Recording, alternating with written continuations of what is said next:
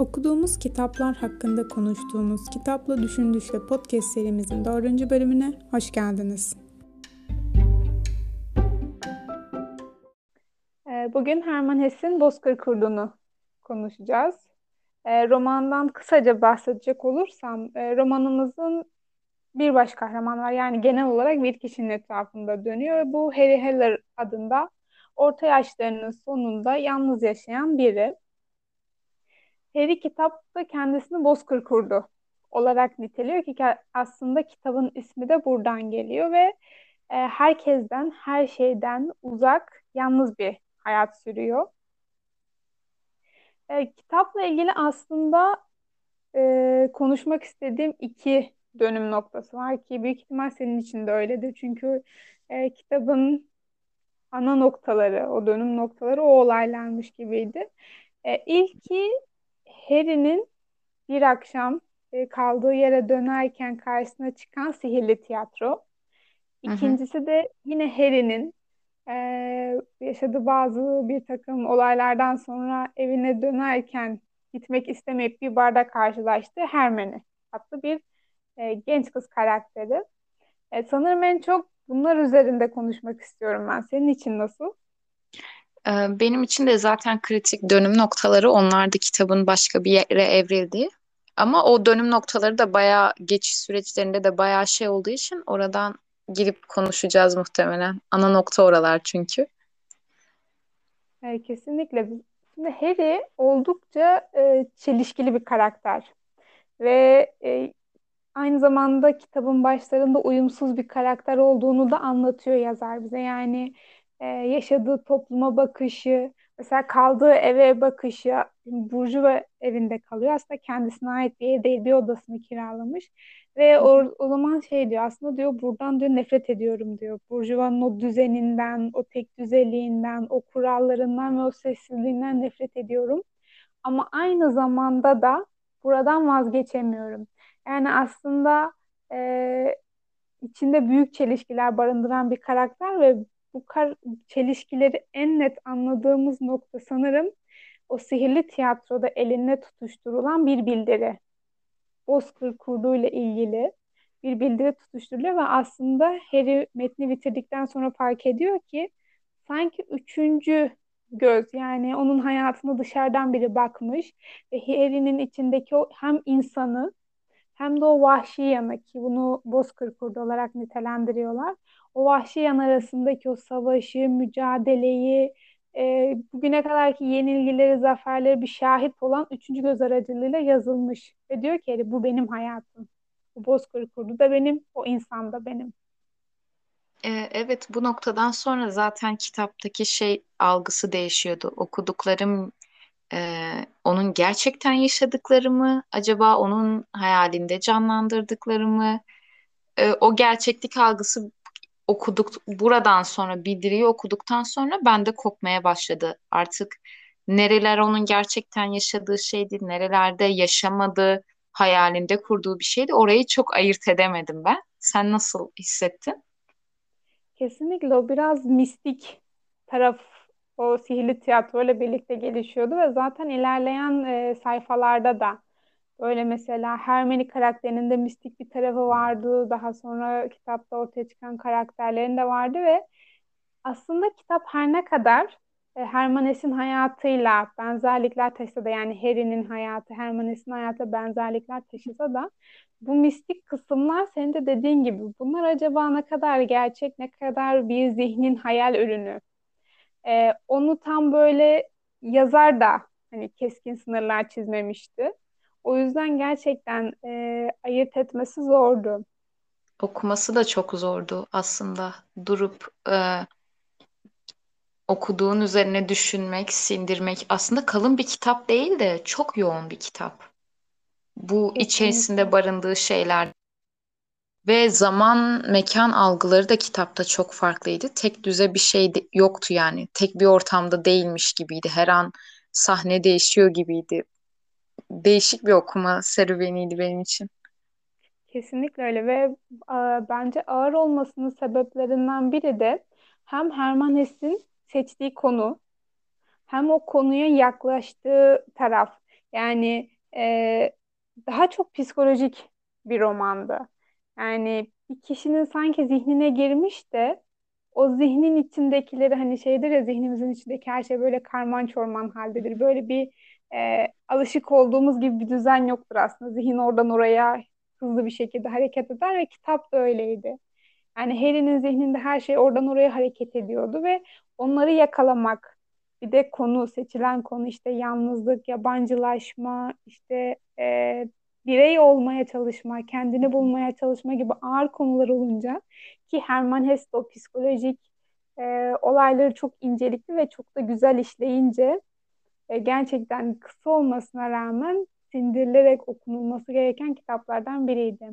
Bu arada biliyor musun bilmiyorum ama Hermann Hesse e, yangın öğrencisi Long tarafından da tedavi edilmiş. Hatta hatta tıpkı e, Harry gibi onun da intiharla ilgili düşünceleri var ve hatta bir intihar girişiminde de bulunmuş bir karakter. Belki Harry karakterini bu kadar çarpıcı çizebilmesinin altında yatan sebeplerden biri de bu kendi deneyimleri ve kendi zihinsel süreçleridir.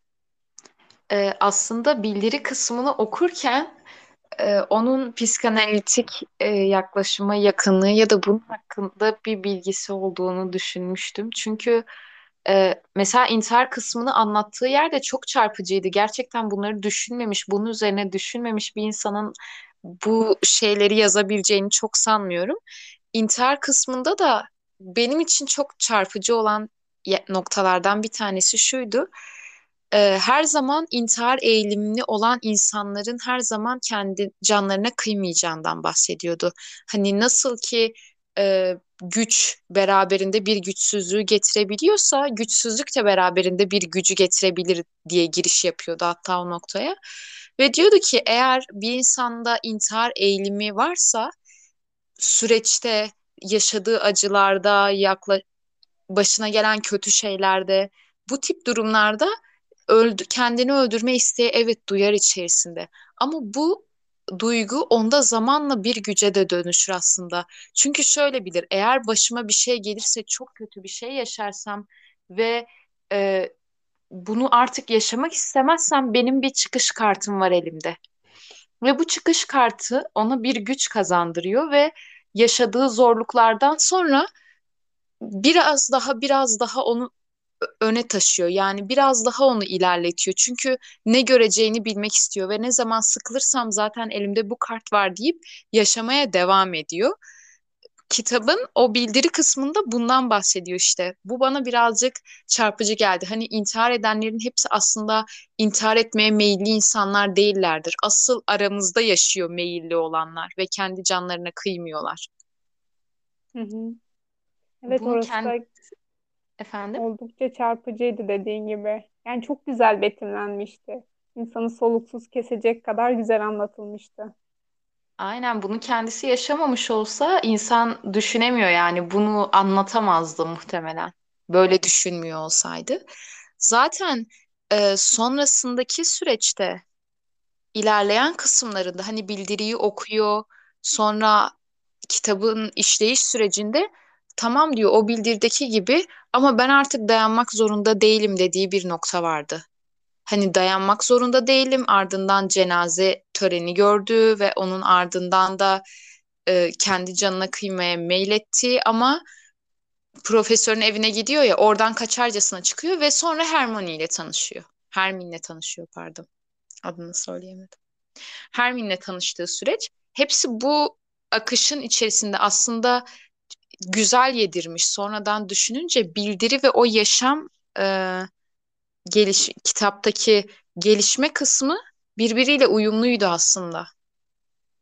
Evet dediğin gibi aslında kendisine belirli bir zaman belirlemişti. Yani şu yıla kadar yaşayacağım. Ondan sonra öleceğim. Senin dediğin gibi o kartı da elinde tutuyordu Harry. Ee, hı. ama sonra bir anda dedi ki niye o zamana kadar bekleyeyim ki? Şu an yapabilirim bunu. O zamana kadar beklememin ne anlamı var gibi bir sorgulamaya girdi.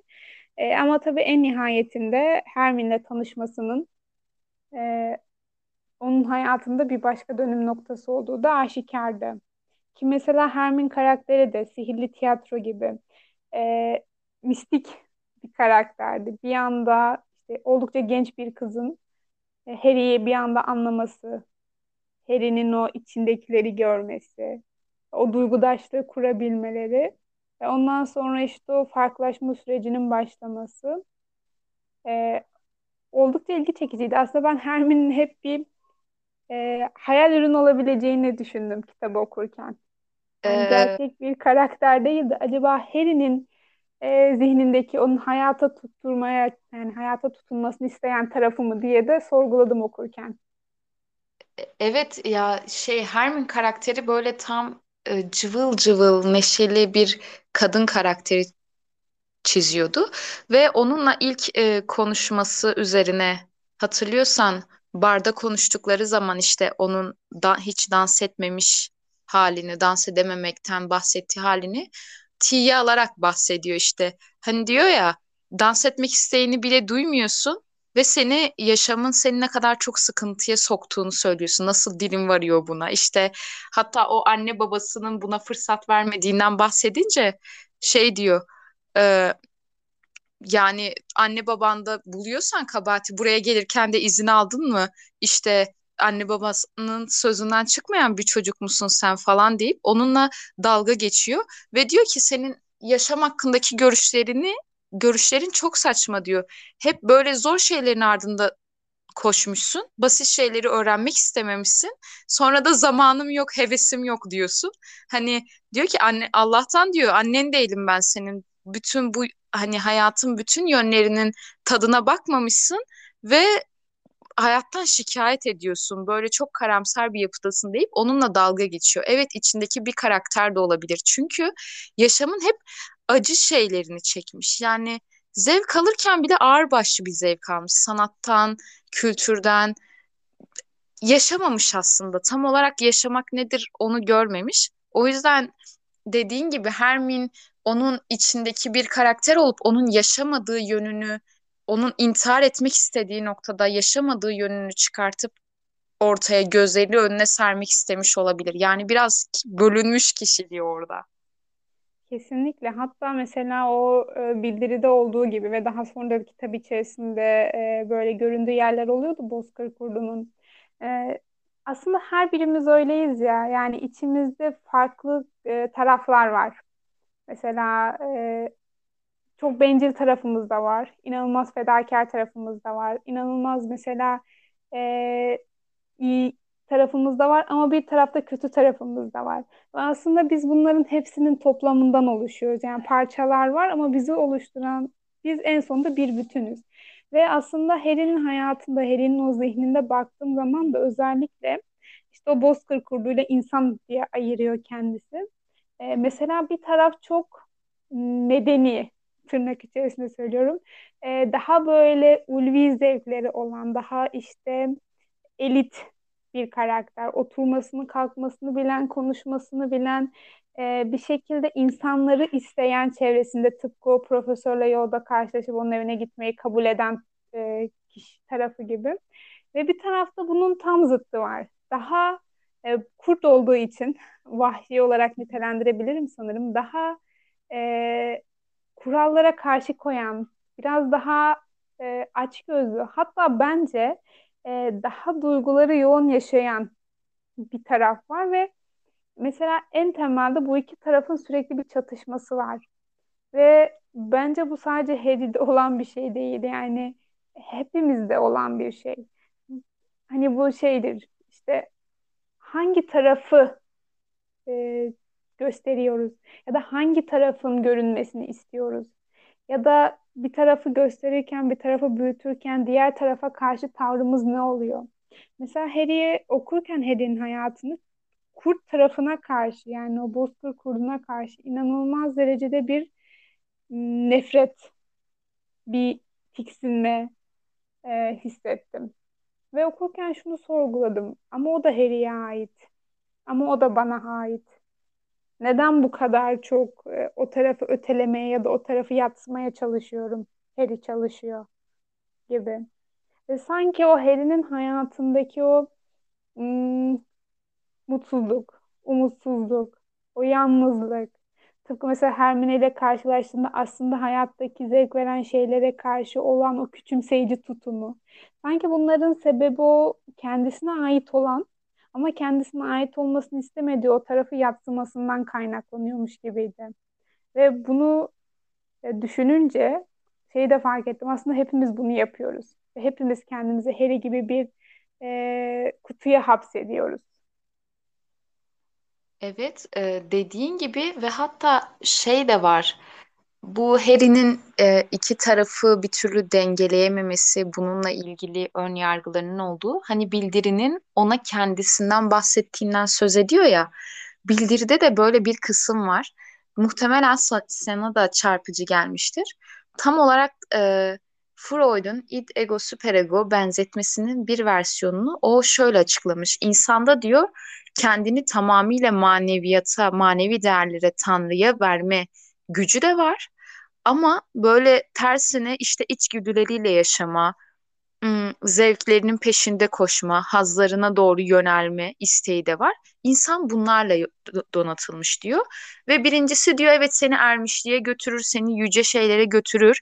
Diğeri de seni kötü kokuşmuş bir yaşama götürür diyor. Yani içgüdüler uğruna canını vereceksin diğer yolda, çürüyüp kokuşacaksın, kendini gözden çıkartacaksın diyor.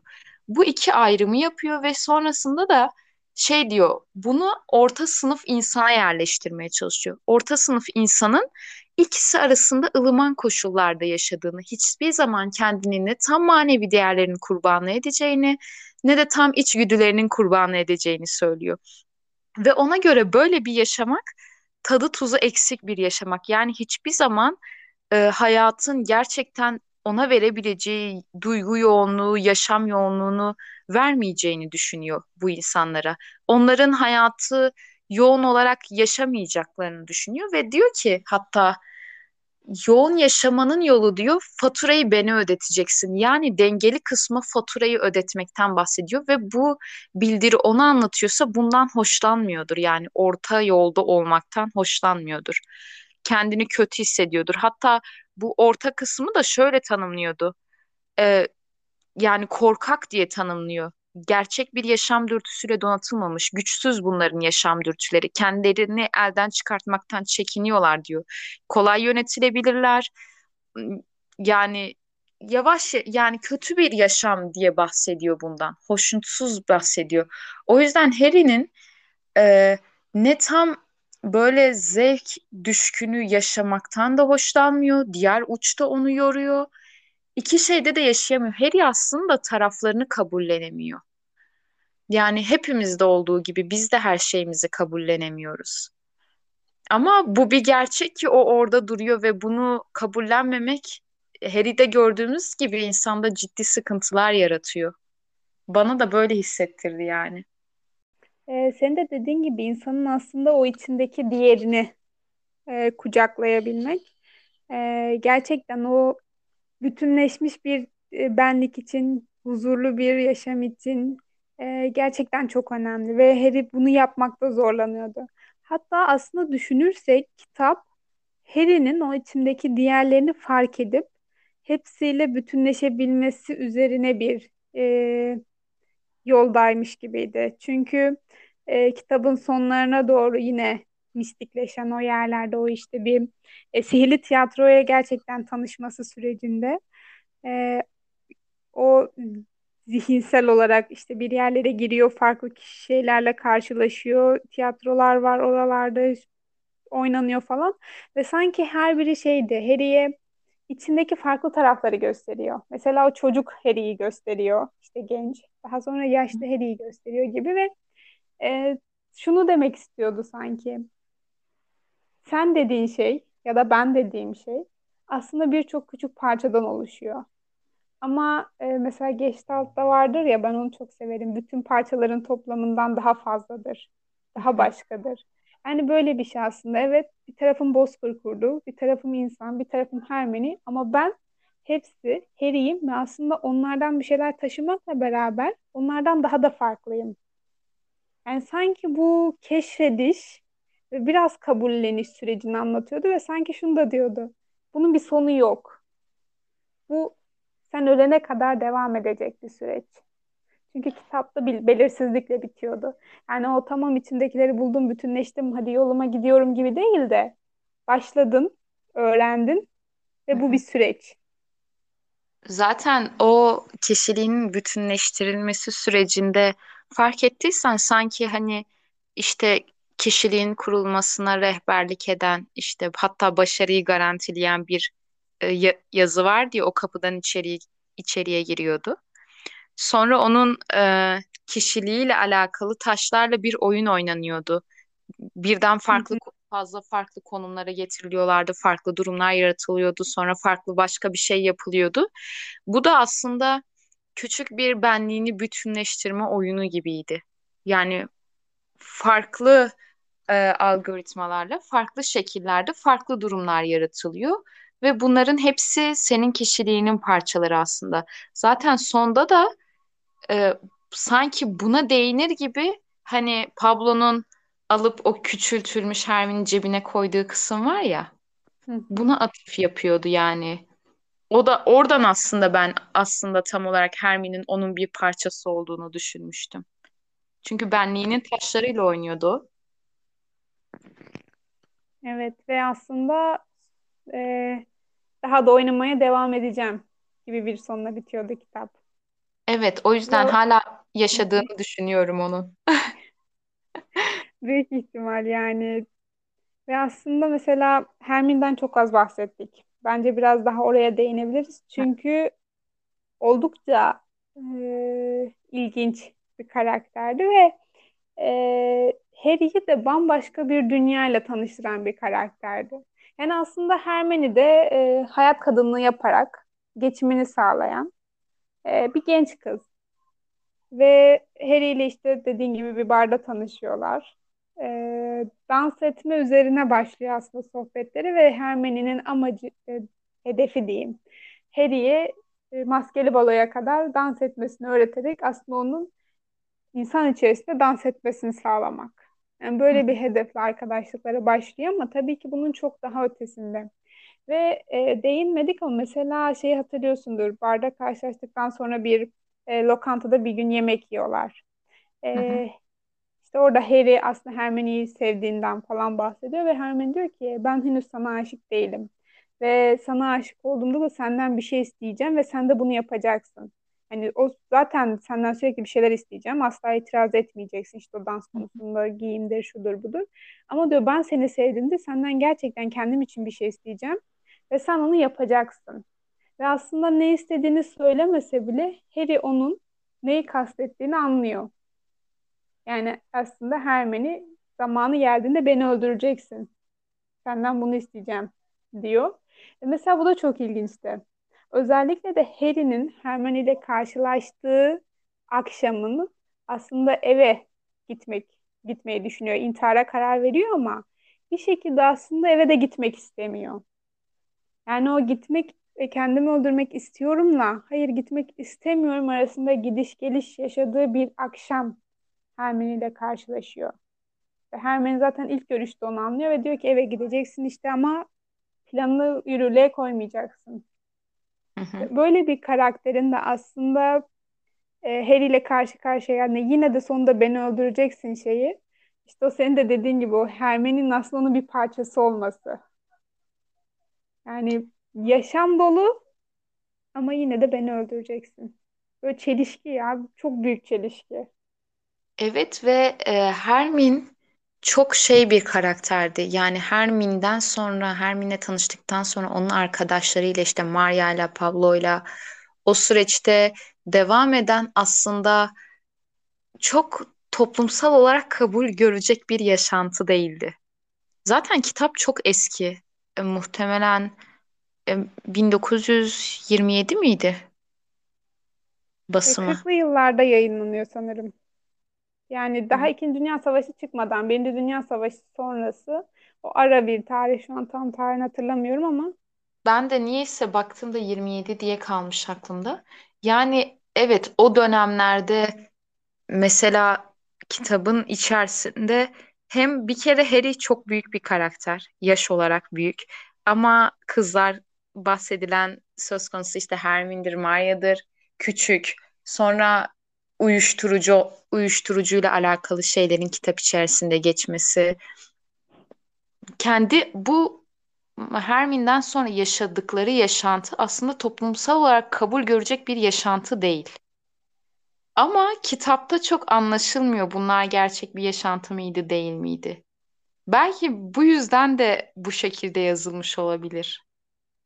Şimdi aklıma geldi. Hani o yaşantıyı düşündüğümüz zaman kitabın o yıllarda içerisine yerleştirilmesi, hatta Hermin ve Maria'nın bile birbirleriyle olan ilişkisinden bahsediliyor ya. Hı hı.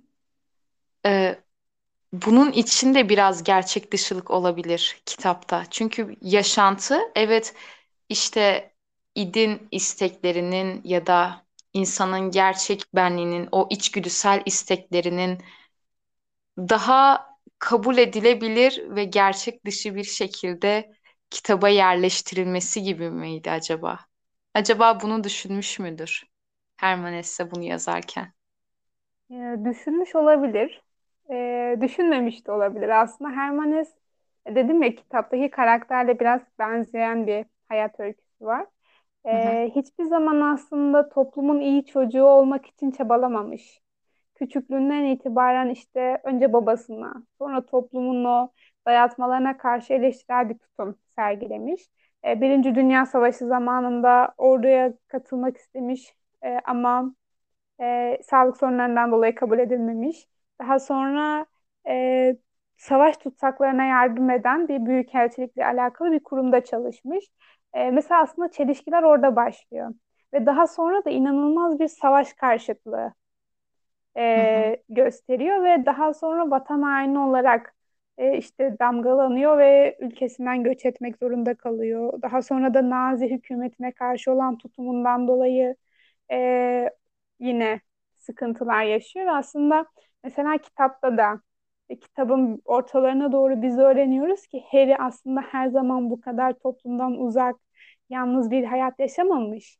Aslında bir zamanlar toplumun saygı duyduğu, el üstünde tuttuğu elit kesimin bir üyesiymiş. İşte ama bir yerde fikirleri işte değişmeye başlamış. Kitapta da savaş karşıtı bir e, karakteri Söylemi. Harry'nin. Ve bundan dolayı aslında ait olduğu o toplumdan dışlanmış. Karısı onu evden atmış, arkadaşları ona sırt çevirmiş, işte yine vatan haini olarak damgalanmış. Ve aslında bu şekilde bakınca e, bu yolla aslında toplumun o kabullerine ya da toplumun sınırlarına e, bir baş kaldırış da olabilir Bozkır kurdu. O da ama tabii olabilir. ki toplumun hani yaşadıklarını şeyle de belki de bu yolla yazmayı daha e, güvenli bulmuştur. Sonuçta kitaplarının sansüre uğradığı yerlerde olmuş. Özellikle Nazi hükümeti Almanya'da basılmasını falan yasaklamış. Ki o dönemde aslında birçok yazar e, kitaplarının bastırılabilebilmesi için bazı kendi yöntemleri sansürleme yoluna da başvurdukları düşünülürse o yüzden de olabilir. evet aslında ben Herman Hesse'nin hayatına tam olarak vakıf olmadığım için dediğin gibi de olabilir. Eğer gerçekten toplumun iyi çocuğu değilse ve baş kaldıran bir yapıdaysa bunu alenen de yapmış olabilir yani. Hı hı. Ve mesela e, dikkatimi çeken noktalardan biri de mesela eski hayatıyla e, Hermine tanıştıktan sonraki yeni hayat olarak nitelendirebilirim sanırım. Birbirine taban tabana zıt olması. Mesela aslında Harry'nin de yine bir sevgilisi var. İşte şehrin uzak bir yerinde oturan. Ama o sevgilisi Mary gibi değil. Daha e, toplum tarafından kabul edilebilecek bir sevgili. Ama mesela Mary öyle değil. Onun e, Harry ile görüşürken bir beş başka erkekle de görüşüyor. Daha uçlarda. Ve aslında sen süperego ve it benzetmesi yaptın ya. Hı hı. Sanki önceki hayatı işte o tap, toplumun kabul ettiği, el üstünde tuttuğu süperegoymuş gibi. Ve sonra sanki Hermine'le tanıştığı hayatı da o ide daha yakınmış gibi. Evet zaten uçlardaki yaşamın yoğun olduğunu düşünüyorsa eğer iki ayrı taban tabana zıt bir hayatın içine girmiş olması çok doğal. Kesinlikle ve e, sanırım en nihayetinde kitabın sonlarına doğru mesela caz müziğinin de aslında e, kişiyi eğlendirebileceğini, mutlu edebileceğini fark ettiği yerler vardı ya. Aslında o nefret ettiği insanlara sanki benzemeye de başlamıştı. Yani şeyi kabul ediyordu. Evet, işte Beethoven, Mozart çok ayrı yerde klasik müzik. Ama caz müziği dinleyerek de mutlu olabilirim. Yani ilk zamanlardaki o caz müziğine ya da caz müzisyenlerine ya da daha e, şimdi pop müzik ona karşılık gelir. E, şimdinin hı. mesela pop müziği gibi olan müziğe e, duyduğu tiksinti ve küçümseme yavaş yavaş yerini "A, bu da olabilir. Bundan da zevk alabilirime bırakıyordu ve sanki aslında yavaş yavaş e, orta yolu, o dengeyi bulmaya başlamıştı. Evet çünkü hiç bilmediği bir hayatın kapısını araladı ve yaşamın farklı yönlerini de gördü. Başta Hermie'nin onu tiye aldığı noktayı kendisi yaşayarak görmüş oldu ve hayatın başka rengini de tattı. Bu yüzden hani hiç bilmediği bir şey kabul etmesi ya da hiç denemediği bir şey kabul etmesi belki zor olurdu ama içerisine girdiği süreçte o yaşamdan hani öncesindeki yalnızlığındansa şimdiki yaşamından zevk almaya başladığını da fark etti. O lezzeti aldı yani. Kesinlikle. Yani aslında bizi yalnızlığa iten şeylerden biri bir şekilde önyargılarımız diyebiliriz sanırım. Ön yargılarımız olmazsa zaten birçok şeyi farklı deneyimleyebiliriz. O bizi bir adım geride tutuyor. Tabii hepimizin mesela Harry gibi daha uç bir şekilde bunu e, yaşamasına gerek var mı? Orası da sorgulanır. E, ama bazen mesela şey de düşünüyorum. Bazen gerçekten o kendimizi ha- hapsettiğimiz sınırların dışarısına çıkabilmek için e, sanırım bu kadar uç bir adım da atmamız gerekiyor. Yani her zaman değil tabii ki ve herkesin ucu da bir farklılık gösterecektir. Mesela Evet. Harry'e göre uç caz müziğinde dans etmekti baktığın zaman. Asla hayal edemediği bir şeydi. Ama bu benim için başka oluyor, senin için başka oluyor ve bir başkası için başka oluyor. Ama en nihayetinde sanırım o diğer kutupla buluşabilmek için o tam tersi bir şekilde davranmak ya da tam tersi bir ortama girmek oldukça aslında faydalı da olabilir. O buluşup ortaya gelebilmek için. Ee, tabii ki. Ya zaten e, şimdi bunu konuşurken aklıma hani kitabın son kısmında Harry'nin Mozart'la yüzleşmesi vardı ya karşılaştıklarında. Hı hı, İşte radyo ile ilgili bir şey geçiyor. Sanırım Harry radyoya çok karşı birisi anladığım kadarıyla. Ee, hani Mozart'ta bildiğin o radyodan çıkan sesle ilgili konuştukları zaman hani diyor ki hani bazen hayat böyle yani onu öylece bırakacaksın ve eşek değilsen de buna güleceksin. Ama bunu söylediği noktada işte hani önce dinlemeyi öğren hani ciddiye alın, alınmaya değer şeyleri ciddiye al. Hani e, sen hep böyle hayatını bir hastalık öyküsüne bağlamışsın. Yeteneğin baş belasına dönüşmüş. Hani e, hatta öylesine cana yakın ve hayat dolu bir insanı bile e, bıçak saplayıp işini bitirmekten başka bir amaç için kullanmadın diyordu. Evet.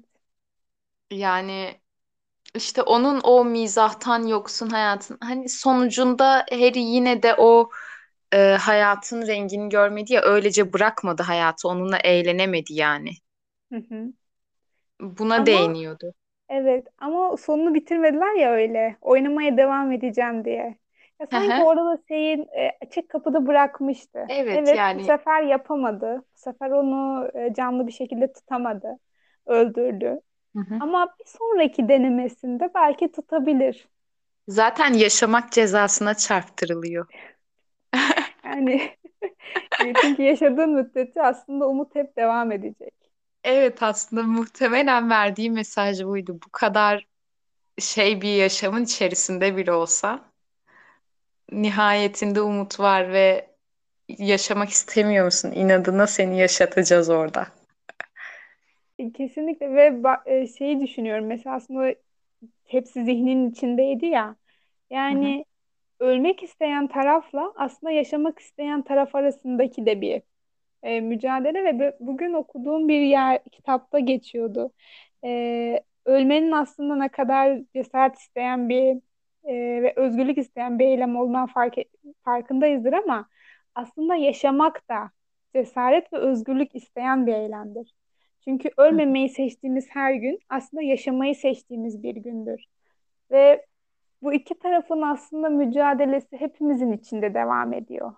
Ve yaşadığımız her gün aslında yaşamak isteyen tarafımızın seçiminin ağır bastığı bir gün. Yani kolay bir şey değil ama devam ediyoruz. Hani Filmin ölmek devamını kadar. hepimiz merak ediyoruz. Ne Aynen öyle. oldu acaba? Yarın ne olacak? İyi ki bu merak duygumuz var ama olmazsa. O olmazsa artık ne olurdu hiçbir fikrim yok. Aynen. Ama bakınca aslında kitabın genel atmosferini düşününce oldukça e, karamsar konuları, oldukça yorucu konuları e, yazar olabildiğince aslında güzel işlemiş. Yani çok daha karamsar bir roman olabilirdi. Evet yani olmamış. ama yine de e, okumak için zihni bir çaba ve odak istiyor yani. Öyle yemelik kitaplardan değil. Değil. E, kesinlikle değil. Hatta mesela kitabın kapağı falan da ben Yapı Kredi yayınlarından okudum. Mesela Ben de. kitabın kapağı falan da baya böyle e, iç karartıcı. E, adı ilginç. E, sanırım mesela benim eğer ki kurtlara karşı özel bir eğilimim olmasaydı mesela e, daha zorlanarak okuyabilirdim. Ama işte o kurt benzetmesiyle, o vahşi taraf benzetmesiyle beni biraz daha hmm, fazla etkilemiş olabilir ve bu yüzden biraz daha şevkle okuduğum bir kitaptı ama dediğim gibi konular aslında çok ağır. Yani birey olma, kendin olma ama bir şekilde topluma da ihtiyacın var. Toplumu da bırakıp gidemiyorsun. Biri seni yemeğe davet etsin, biriyle sohbet edebil istiyorsun. Ve bu çatışmanın arasında yani hem birey olayım hem topluma ait olayım çatışması arasında o dengeyi bulmaya çalışıyorsun. Ve bu dengeyi bulmaya çalışırken aslında fark ediyorsun ki bu çatışma sadece senin de toplum arasında değil. Aynı çatışma senin kendi içinde de devam ediyor. Yani bir sürü içeride ses var ve sen o sesler arasında e, dengeyi bulmaya çalışıyorsun. Yine bir bütün olmaya çalışıyorsun o sesler arasında ve aslında e, hepimizin yaşarken e, yaşadığı mücadeleleri gözler önüne sermiş ama tabii e, yaşamaya devam etmek için aslında bu mücadeleleri bir yerde e, göz ardı etmemiz gerekiyor. Yani mücadele oluyor ama o kadar da düşünmüyoruz çünkü çok da enerji gerektiriyor. Ve tüm o gerçekliği de mesela o kitabı okurken o sürekli işte kendi içindeki mücadelelere dönme, e, sosyal hayattaki mücadelelere dönme, onları fark etme de yoğun bir tempo aslında ağır ve yavaş gitmesinin sebeplerinden biri bu farkındalığı vermesi olabilir. Evet. Ve zaten mücadele hiç bitmiyor. Hiç bitmeyecek de. O yüzden bazı noktalarda onu bırakıp tadını çıkartabilmemiz gerekiyor. Kitabı ben hep metroda okudum. Yani metroda okumaya çalışıyordum. Aslında ilkini normal tempoda okumuştum. Sonra bir kere daha döndüm kitaba. Ve böyle normalde yol boyunca okurum. Ama Bozkır Kurdu'nda şöyle oldu. Biraz okuyup kapatıp bunun üzerine düşünüyordum. Yani kendimle hesaplaşıyordum. O yüzden benim için ayrı bir okuma deneyimiydi yani. Metro da ilginç bir e, seçim olmuş.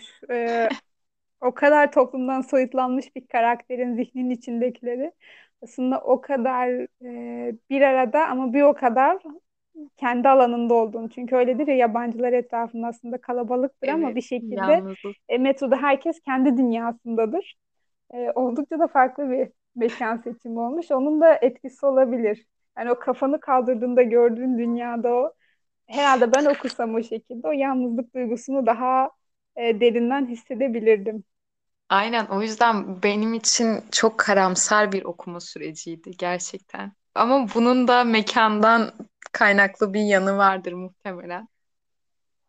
Ee, peki kimlere tavsiye edersin kitabı? Kimlere tavsiye ederim? Şimdi herkese tavsiye edemeyeceğimiz bir kitapmış gibi. Evet, yani ben de onu düşünüyorum. Biraz hani yoğunlaşma isteyen, biraz kendisiyle iç hesaplaşmaları olan ya da varoluşsal kaygıları olan ya da hayatındaki anlamı arayan, kendini kabullenemeyen, parçalarıyla bütünleşemeyen. Yani değişik bir ruh hali ya bunu okuyabilmek için. Değişik bir ruh hali gerekiyor. Ama Kesinlikle herkesin hayatının bir evresinde bu kargaşaya geleceğini düşünüyorum niyeyse. Vaktinde e, buldursun. kesinlikle buna katılıyorum. Yani e, belki herkesin okuması gereken bir kitap ama herkesin e, kendi ne ait o zamanda karşısına çıkması gereken bir kitap. Benim kitaplığımda yaklaşık 3 yıldır bekleyen bir kitaptı mesela. E, okuduğum dönemde şey diyorum yani iyi ki bu dönemde okumuşum. Gerçekten ihtiyacım olan bir kitaptı. Zaten dedim kapağı biraz karamsar. E, büyük ihtimal bunca zaman kitaplığımdan almak için herhangi bir dürtü istemem, hissetmememin sebeplerinden biri de bu. Tabii Herman Hesse'in tarzına da daha önceki kitaplarından aşina olmak da var ama e, daha böyle yavaş tempolu ve daha sakin bir e, yaşantı anında okunması gereken kitaplardan biri bence. Çünkü üzerinde düşünüp e, içsel sorgulamaları da yapılabilecek bir anda okunursa sanki hı. daha e, büyük lezzet alınırmış gibi.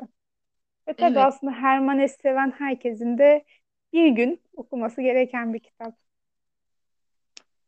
Ben de aynı fikirdeyim. Zamanında kitabın zamanında ihtiyacı olan insanları bulmasını diliyorum. Umarım o şekilde olur. E, Umarım. sanırım sonuna geldik. Bir Evet. sonraki kitapta görüşmek üzere. Görüşmek üzere.